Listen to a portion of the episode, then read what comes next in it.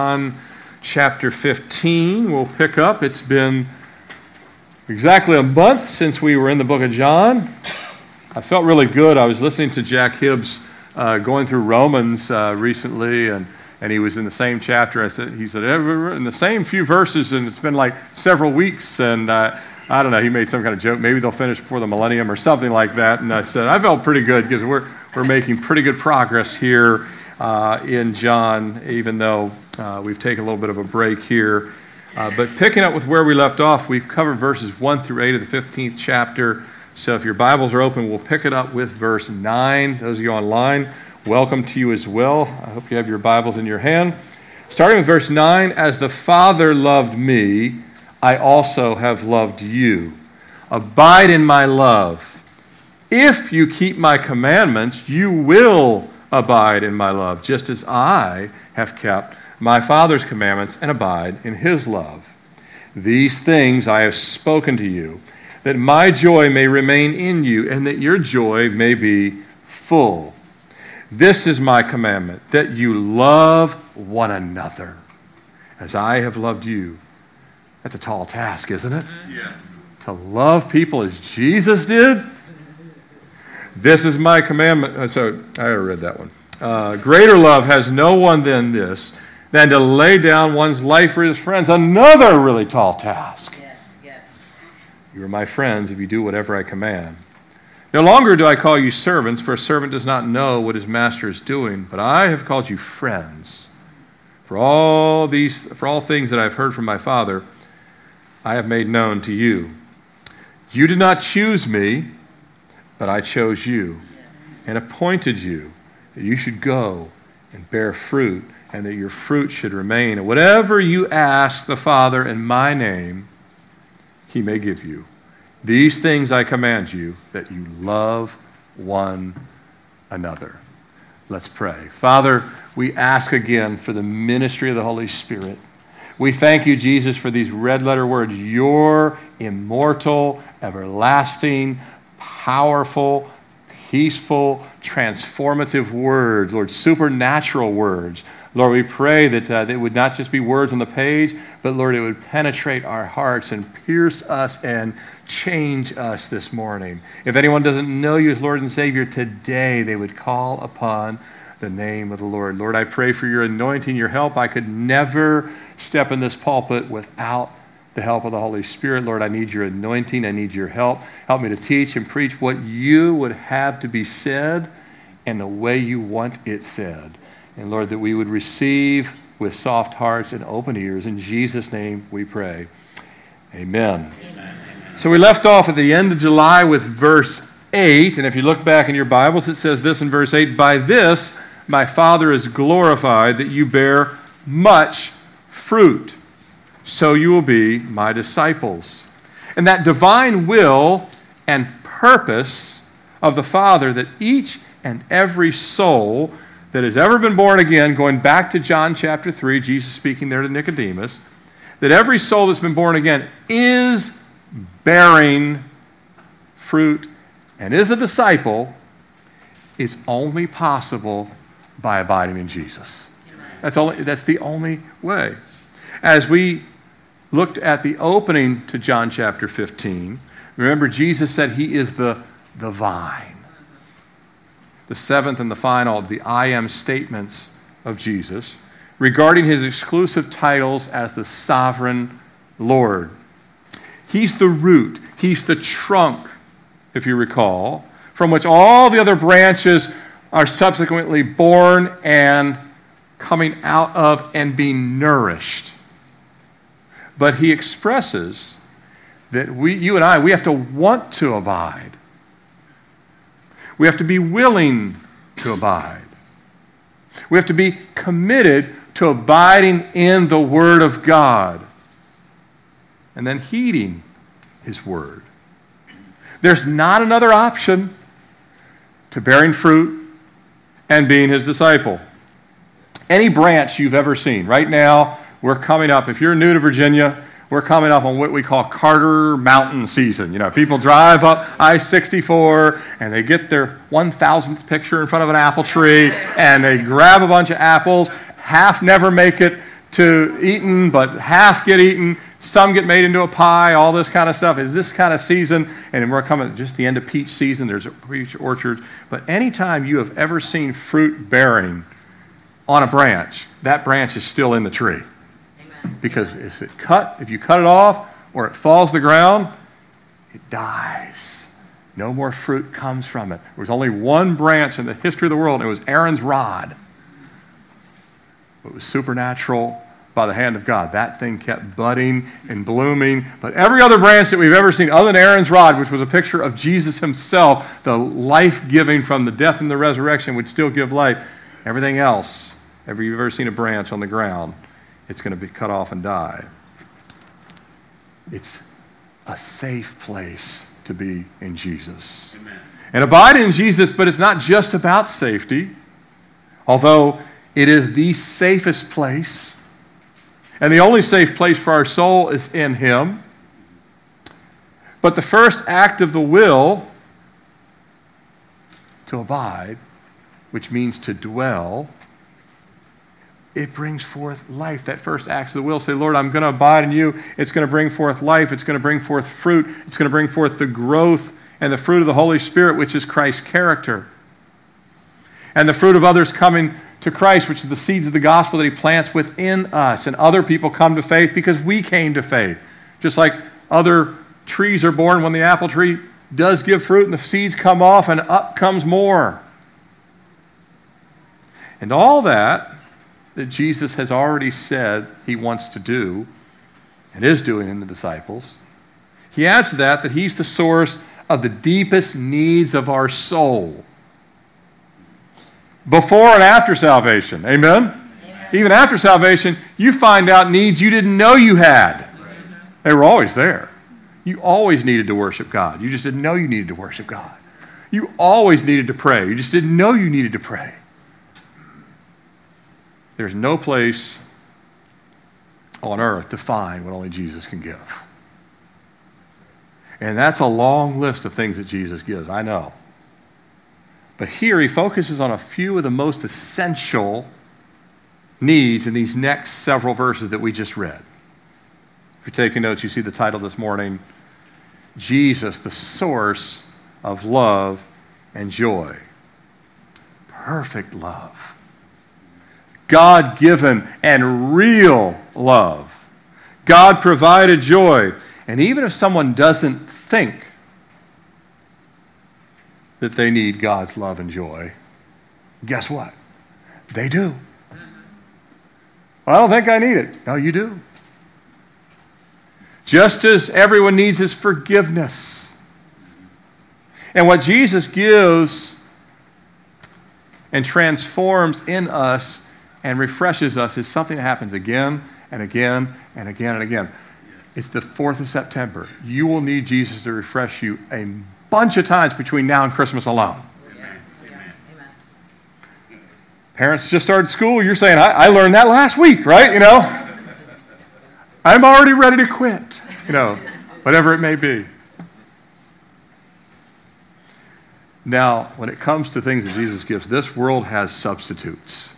It has substitutes for everything. Salt substitute, sugar substitutes,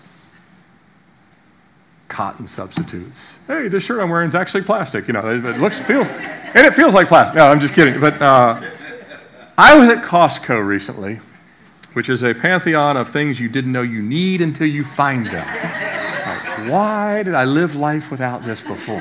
How did I live life without this before? Where has this been all my life? This should be in my garage, which it'll stay there, and I wonder later why I bought it in the first place, that kind of thing. But the food testing carts are back. If you didn't know that, they're back. And if you time it right, you can stroll through and eat a light lunch just around 2 o'clock, try different things. But I finally decided, I had heard about this, I had read about it in Consumer Reports, I had watched different things about the Impossible Burger. And they had it out. I don't remember which aisle on. I know it was right across from where jeans and stuff were. But there it was. The Impossible Burger. My wife was there. She didn't want to try it, but I said, I got to give this a shot. They say that this tastes just like beef. That's what they're saying. It tastes just like beef. I'm a very realistic person. So if you tell me it tastes just like beef, it has to taste just like beef. Not almost, just like it. Plus it had cheese on top, which should make it more of an opportunity to taste, because cheese masks almost anything. You can put cheese on anything and it's almost good. So an old tennis shoe can taste decent with cheese on it. But I tried. It was a little, they cut them in little triangles. I tried a little triangle. Nope. I mean, it wasn't even half chewed. I'm like, no. I have a suggestion for the brand. I used to be in marketing and stuff. I have a suggestion for the brand in the box. Keep the word impossible on there. That's good. But something along the line, it is impossible to make vegetables and oil taste like beef. Only God makes grass taste like steak or hamburger. Only God. And by the way, for the record, I like veggie burgers. I've ordered them. I like them. If it says a veggie burger, I don't even mind having it. I don't care if it's made of black beans or whatever. I like veggie burgers. I like round things that are made of some sort of chicken into something pressed round. But those things don't claim to be beef. So I kind of understand it's not going to taste like a burger. This said impossible taste. It just didn't work. Anyway, off that little tyrant. But anyway, the world's substitutes for love and joy are worse. Their substitutes for love and joy are worse. For love, you get lust. Or I really like that person. I really like this. But lust and like are a bad substitute for love. And for joy, you get fun. You get entertainment. You get amusement. You get winning seasons followed by losing seasons. But that's not joy. Those are substitutes. Those are the best man can do. And by the way, all those things, amusement, entertainment, all that stuff, how does that help you when you have a real tragedy? Amen. Right. Amen. Sure. Amen. We sing about joy down deep in our soul. Mm-hmm. Fun and entertainment is just a vapor. Mm-hmm. What Jesus is speaking about is so much different. But it's all an extension of abiding. Turn back with me to verse 9. As the Father loved me, I also have loved you. Abide in my love. Let me ask you a question. How much does the Father love the Son? This much? More than the universe, which we can't measure that either. In fact, it's more than we can possibly comprehend. It's more than we can remotely express. It's more than we could ever imagine.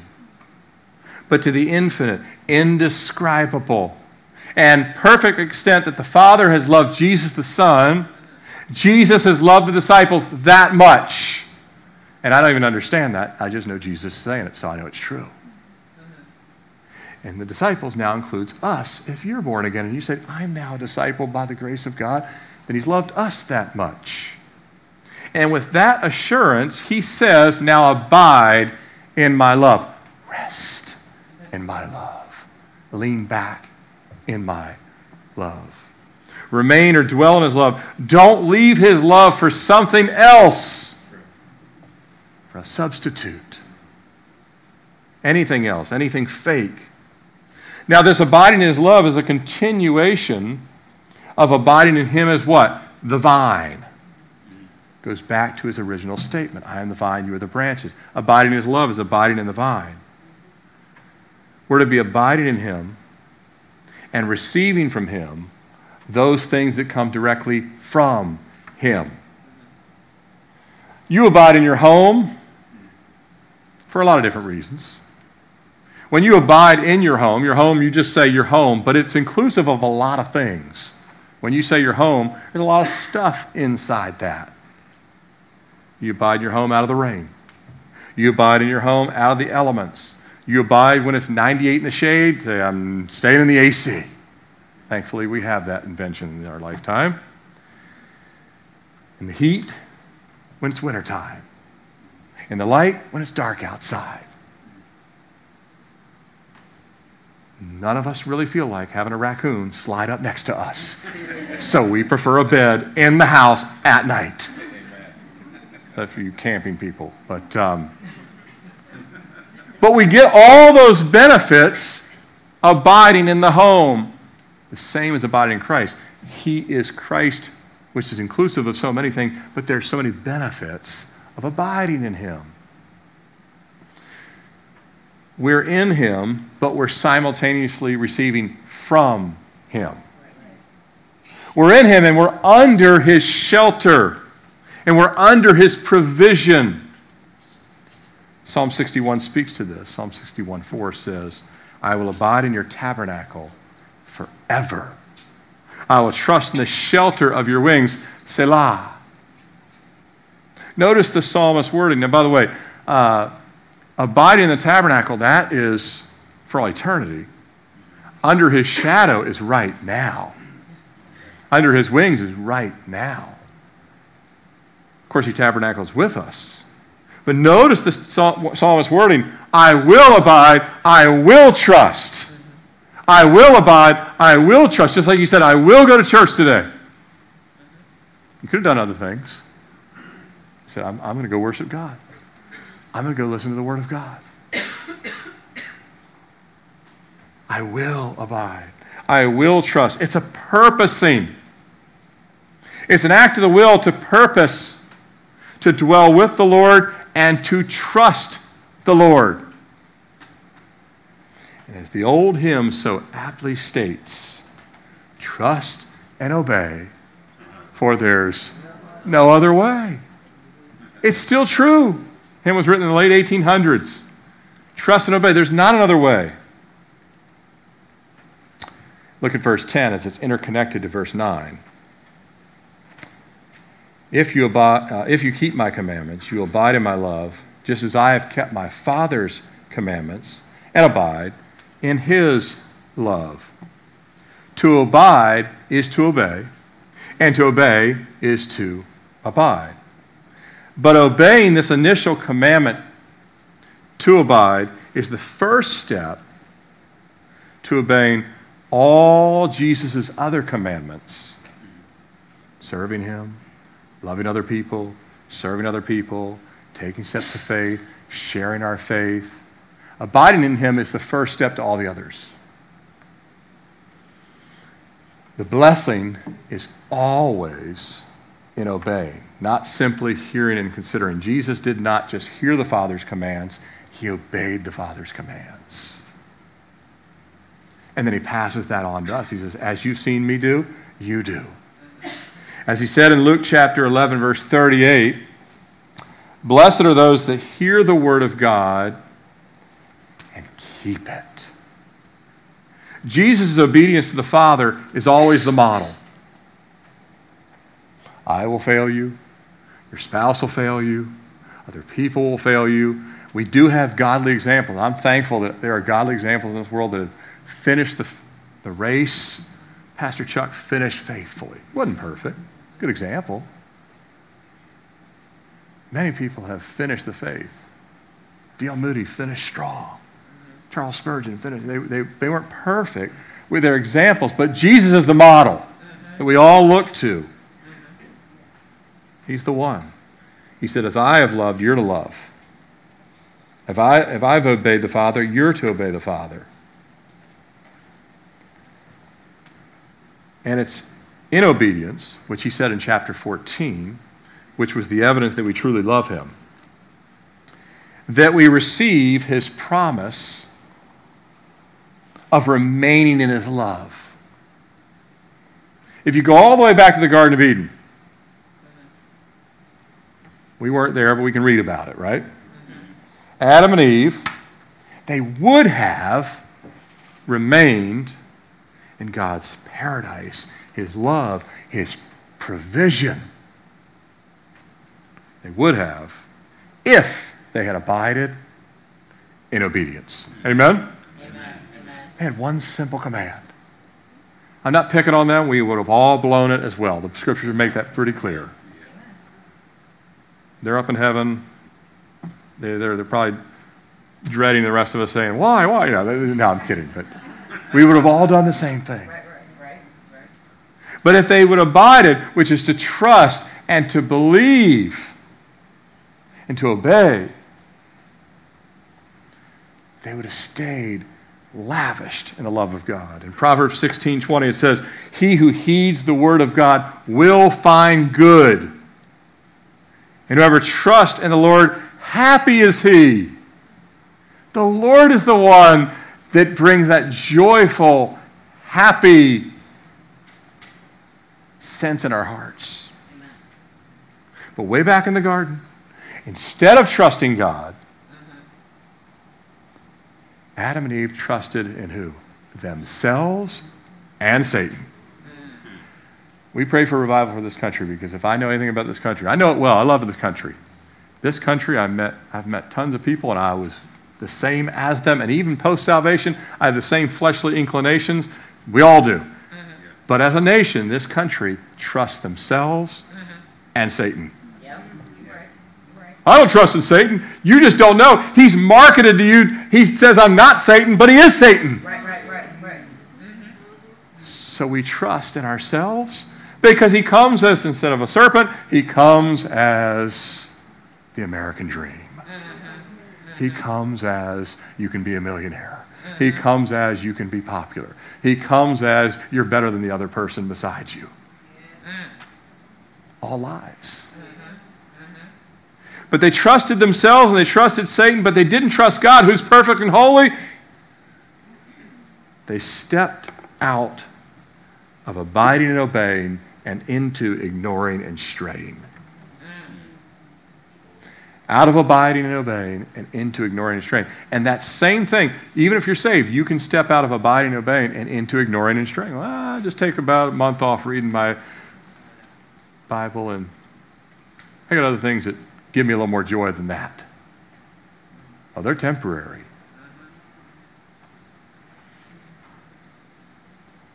When they stepped out of obeying God and abiding in the hand of God, it was a disaster. It's still a disaster, in a sense. It brought immediate dread and then eventually death. And instead of living the love and paradise of God, they were dying, didn't even know it. And Satan said, "Hey, you're not going to die. You're going to be fine. All going to work out. You're going to know as much as God. You're going to know. You're going to be. He knows you're going to be as powerful as him." And the whole thing, they had been sold a bill of goods. But I'm glad that's not the end of the story. Aren't you? Amen. I believe we'll see Adam and Eve in heaven. I believe they're both redeemed just like the rest of us. And like I said, we would have made the same mistake. But that's not the end of the story. And I love just these two words. But Jesus. Amen. But Jesus. Yeah. I love saying that. He's the restorer. Everything that was lost in the fall, everything that was lost, and a lot of things were lost, but he restores them all. Mm-hmm. I know I've given this analogy before, but it bears repeating, and some of you haven't been here when you and I, we can try and repair things and restore things. You ever use crazy glue and you tried to line the handle to the cup exactly the way, and I got it flush and it still is askew in some way. And you're like, you tried to fix the bike frame, but it still wobbles when you drive. You know, whatever it is, we do our best to restore things. There's still something about this, that thing's never going to be the same. You and I could take a glass vase and shattered on a concrete ground, and it will go into a million pieces. You and I could never put that thing back together again. We could do our best, but it would have big gaping holes. Jesus is the only one that he could throw it on the ground and say, every molecule come back together. Right. And it does. And by the way, he's going to do that with our dead bodies all over the world at the rapture of the church. Yeah. You realize that saved people that went down the Titanic, their molecules are going to just come from all oceans of the world and fuse back into their body, but not just their body, better than it ever was before. How about that? Yes. Not just the vase back to normal, but better than it ever was. He's the restorer of everything. The restorer of all things. Everything that was lost in the fall. Heaven's going to restore everything and even far exceed the glory of the garden. Amen? Heaven will be greater than the Garden of Eden, because redemption is all part of glorifying God. Amen? Amen. So restoring what was from the fall. But here's the good news, because we're not in heaven yet. We're still stuck here in Chesterfield. I remind myself that when I see like a Caribbean scene on my laptop screensaver, I'm like, I'd like to be there right now. But instead, I'm sitting on Hall Street praying. I'm kidding. But you know what I mean? Right now, Jesus restores us inwardly. Inwardly. Because I don't have my glorified body, neither do you. I don't have all that restoration. We still can get cancer, heart disease, diabetes, whatever. We don't have a restored body, but we have a restored soul. And that's what he's talking about. He's talking about love and joy. Those aren't physical. You don't buy those at Walmart. It's spiritual in nature. Look at verse 11. These things I have spoken to you, that my joy may remain in you, that your joy may be full. Jesus said all of this, among other things. I'm talking about the prior verses. His joy, which is supernatural, will remain in his disciples if they remain in him. And that their joy would be full. A cup that's full. Similar to the Holy Spirit overflowing in us. Brother and sister, do you want to be filled with joy? Yes. I do. I've been saved for 27 years, and I want more joy than I had before. But not for myself. I really believe that the more I'm filled with joy, the more value I am to the kingdom of God and to other people I meet. I do want it for myself, but not only for myself. Mm-hmm. Amen. Amen. Now, he says joy-filled. Jesus does not say problem-free or trial-free. That he doesn't say here. Matter of fact, wait till we get to verse 18. Some of you might want to stay home. Because he starts talking about persecution for his name's sake. He does not say trial-free. He does not say problem-free. He does not say heartache-free. He says filled with joy. Here's a spiritual formula. If you take verses 8 and 11, those of you who like math, you like formulas. Some of you that are in school are like, no, please don't give me another formula right now. Anything but a formula. But anyway, it's not really a math equation here. But it says, as we're immersed in his love, walking in obedience, joy, the byproduct, will inevitably flow into our hearts. But there's not going to be inflow of joy unless there's first of saying, Lord, I'm going to obey and abide in you. Amen. Amen. Obeying and abiding, inflow of joy. We may not want to hear this, but we need to hear it. A lack of joy is often an indicator that we are not abiding in Christ and following in obedience. A lack of joy is often, and most often, an indicator that we are not abiding in Christ or following obedience. That there's self-will ruling our hearts. There's some level of resistance to Christ's lordship and our life. Now, that's not always the case. I want to be sensitive. You can have a season where your joy is gone.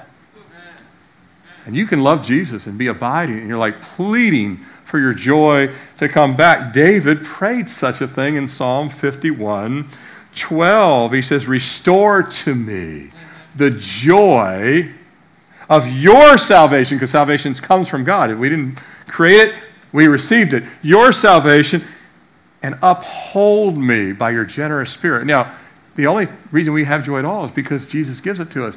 And you can, God will even sometimes let his own children go through a season without joy that they will value it again. Amen. Does that make sense? You ever miss something when you didn't have it for a while, then you get it back, you're like, hey, I really appreciate. You ever have a flat tire? You appreciate tires not being flat. When you get a flat. Ride down the road, everything's good. I don't care about flat tires. Get a flat tire, you care about flat tires. So God will sometimes, there will be a season where he might say, all right, this season you're not going to experience the joy, so you will appreciate it when I give it back. But in most cases, it's our own fault of not abiding But there are exceptions to these. At least I believe I can see that in Scripture. But in most cases, we're drifting or we're looking for substitutes rather than receiving real joy from Jesus. Now, his joy comes in concert with the Helper. And again, that's one of the names of the Holy Spirit. Jesus introduced that name of the Holy Spirit back in chapter 14, same upper room discourse. And again, he's going to use the same word, the same name and title for the Holy Spirit in John chapter 15 here, same chapter we're in verse 26. But it's the Helper who will help us as we see here in verse 12. Turn your attention to verse 12. The Helper is going to help us remember these things, to remind us these things, and encourage us these things, all the way down to verse 17. Not only verse 17, the whole upper room discourse, but where we're looking at this morning. Look at verse 12. The Holy Spirit will help us with this. This is my commandment, that you love one another as I have loved you. I want to love you. I want to love my wife. I want to love the people that God's put in my life as Christ loves them, but I cannot do that without the help of the Holy Spirit. How about you? Amen. But that's why he said in chapter 14, I'm going to give you the helper. He's going to bookend that in the 26th verse, the helper again. But he still gives us the command. He would not give us the command if he didn't give us the help to keep the command. Amen. Now, not perfectly. You know, I say all the time, he's never going to say, well done, good and perfect servant. Well done, good and faithful servant. He knows who has endeavored to love and who has said, I don't care about that. At all. At all. I have never endeavored to go skydiving. Could not care less if all of you do it. Doesn't bother me a bit. If you all decide to do it, I'm not doing it. I couldn't care less to do it. It's never been something I said, man, if I don't get to skydive before I die, no, I'm going to fly up in the rapture. I already got that coming. I don't care. So you know when you've endeavored to do something and when you haven't endeavored to do something. Now, that's an extreme example, but you know when you've endeavored. And so the Lord says, look, I'm telling you to start loving one another. Tap into the Holy Spirit and just do it. It's not a suggestion to love one another. And to love one another is to serve one another, care for one another, take time from one another. Time is a valuable commodity, and we don't always want to give our time, but Jesus gave his time to the disciples, and we're to love as Jesus loved. And he had just earlier in this same evening, as you recall, he had washed their feet. He got down, put the towel around him, and had washed their feet. He went really low and really humble. And are you and I willing to do that for one another? Are you willing to do that in your own marriage if you're married here today? Are you willing to do that for your unsaved neighbors? Maybe people that grate your nerves at work. Love them anyway. But really, he's speaking most in the context of loving your brothers and sisters in Christ. Not just be in the church, but love the church. Amen. Serve one another. Jesus had said also earlier in the evening in John 13:35, it's up on the screen, by this all will know that you are my disciples if you have love for one another. The world can even see the difference. Right. The world can see the difference. We're loving the Ho family not because there's some kind of forced reason to do so, but because Jesus has been really generous with us. We want to love and minister to people who are hurting. Amen. And many other families over the years, and we'll continue to do so by the grace of God. But his love flowing in us should flow out of us, right? Amen. If the love of God's coming in, it should be coming out. Jesus comes down the love of God, and he poured his life out, as Paul would later say about his own life, like a drink offering. It was flowing out. Look at verse 13. We've got to kind of move quickly here to move the rest of these verses. Greater love has no one than this, than to lay down one's life for his friends. Jesus is pointing here. With this statement, Jesus is pointing ahead to the greatest act of love ever to be poured out. As he's going to be placed on that Roman cross the following morning from this statement. The following morning, he'll be on the cross.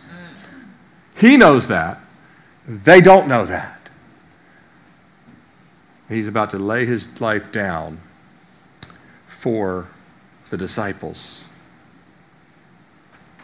Verse 14, He says, you are my friends. He just said lay down his life for his friends, but then he gets specific, not just speaking about friends in general. He says, now I'm looking into their eyes. He says, you are my friends if you do whatever I command you.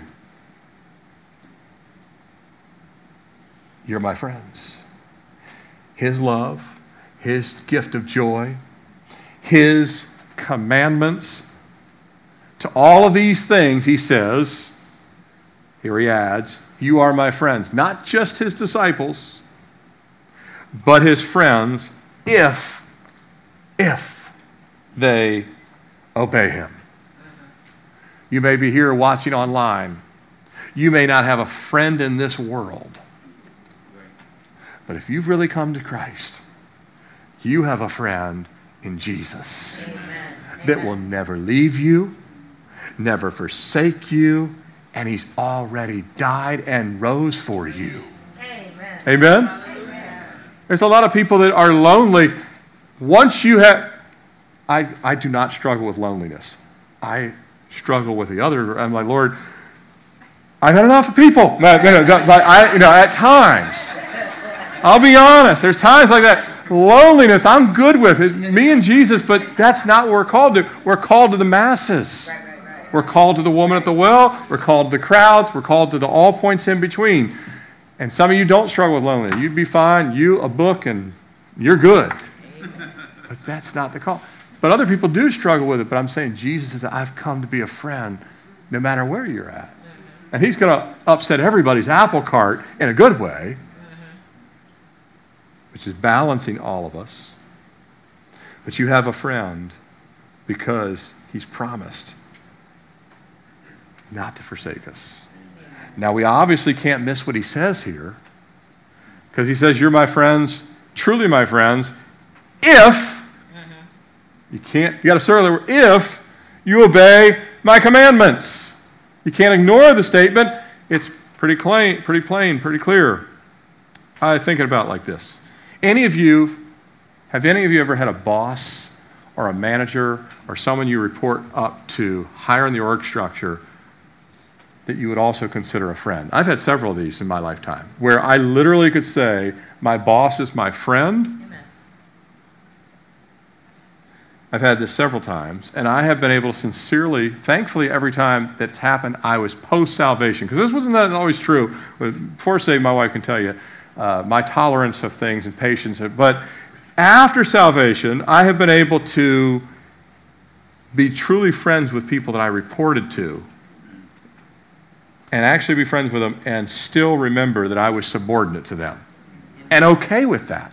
Amen. I mean, that didn't bother me. And I could still answer, you got it. And I could know when I was wearing friend hat, and no, this is, you better do this hat. And be okay with that. In Jesus, he's not your boss that's your friend, though he's definitely your boss. Amen. He's your Lord and Savior that's your friend. Huge difference. But the friendship didn't become because you worked at the same place or you had common interests. The friendship has been bought by his blood, his death, and his resurrection. Amen. That's where the friendship came from. Amen? Amen. Amen. And we serve him not out of force and not out of guilt, but from a place of forgiveness and gratitude. Turn your attention to verse 15 and 16 as we kind of come to a close here. No longer do I call you servants, for a servant does not know what his master is doing, but I have called you friends. For all things that I have heard from my Father I have made known to you. You did not choose me. I know this is true of me. But I chose and appointed you, that you should go and bear fruit, and that your fruit should remain. And whatever you ask the Father in my name, he may give you. Jesus reiterates here in verses 15 and 16 just how much he's done for the disciples. And by extension now, us. And that all that they are, and all that we are, and all that they become, and all that we will become, and all that we are becoming, even today on September the 4th, all that we've become and will become is through Christ. Amen? Amen. It's not because you were smarter. It's not because you did a little better job than everybody else. It's all the grace of Jesus. He's the one that's given them revelation. They wouldn't know all these things about the Father unless Jesus told them. He's the one. He says, I've given you the revelation. He's given them revelation. He sought them out and chose them. You guys know my testimony. Me and my wife closed down a bar the night before we got saved at 3 in the morning, went to church with a headache, and found Jesus. Amen. Because it wasn't that we found him. He found us. Right. He said, I sought you and chose you. He sought them out. He chose them. And now he ensures that they will bear fruit if they remain in him. I've seen fruit over the last 10 years, and it's only because I've abided in Jesus. I've not done anything special. I've just hang out like a branch and hope for sun and rain, right? Amen. But that's not for us. We just pray for sun and rain as it's the spiritual work of the Holy Spirit. Amen. He says all of this, that your fruit will remain as they remain in him the vine, in his love. Verse 17, the final verse here. These things I command you, that you love one another. Amen. Here's the thing. With digesting what Jesus has said, and he's said this a number of times in several different ways about loving one another, but all of this, the whole context of him being the vine, us the branches, all the way down to abiding in his love, the joy and the love that we will experience through these things. Here's the thing. With digesting what Jesus has said and what he has promised. Let me say that again. What he's promised. Do you believe that? Or do you think, well, these are just words? You and I make promises we do not keep. He will keep this promise. Amen? Amen. What he said and what he's promised. Don't wait until you feel love and joy. Do not wait until, say, I will do this or that or serve this way when I feel love and joy. Mm-hmm. He says, you're going to have to obey me first. If you obey me, these things come. Right. Abide in my love. Believe his word and accept by faith that really love and joy has already been placed in you by the presence of the Holy Spirit. It's activated by obedience and abiding. It's activated by, hey, Lord, I'm going to do this with your help, with the helper. And exercise joy and serving and loving Jesus by serving and loving others. And then you will experience the feeling. There is actually a feeling of love and joy. Praise God for that. Mm-hmm. But that comes with that step of faith. Peter stepping out of the boat, that water became like concrete, didn't it? Right. It didn't look like concrete. But it was ready for him. Pastor Chuck said this well. He said, whatever we do for the Lord, we should do it cheerfully for the sheer joy of knowing we're doing it for him. Not even the sheer joy of knowing we're going to get love and joy, but because he's already purchased us, why would we not do it joyfully? And then, by the way, it's this exponential flow of love and joy coming in. Love and joy or cheerfully serve, love and joy follows. Don't wait for the feeling. The obedient, trusting, thankful response to Jesus of abiding in him.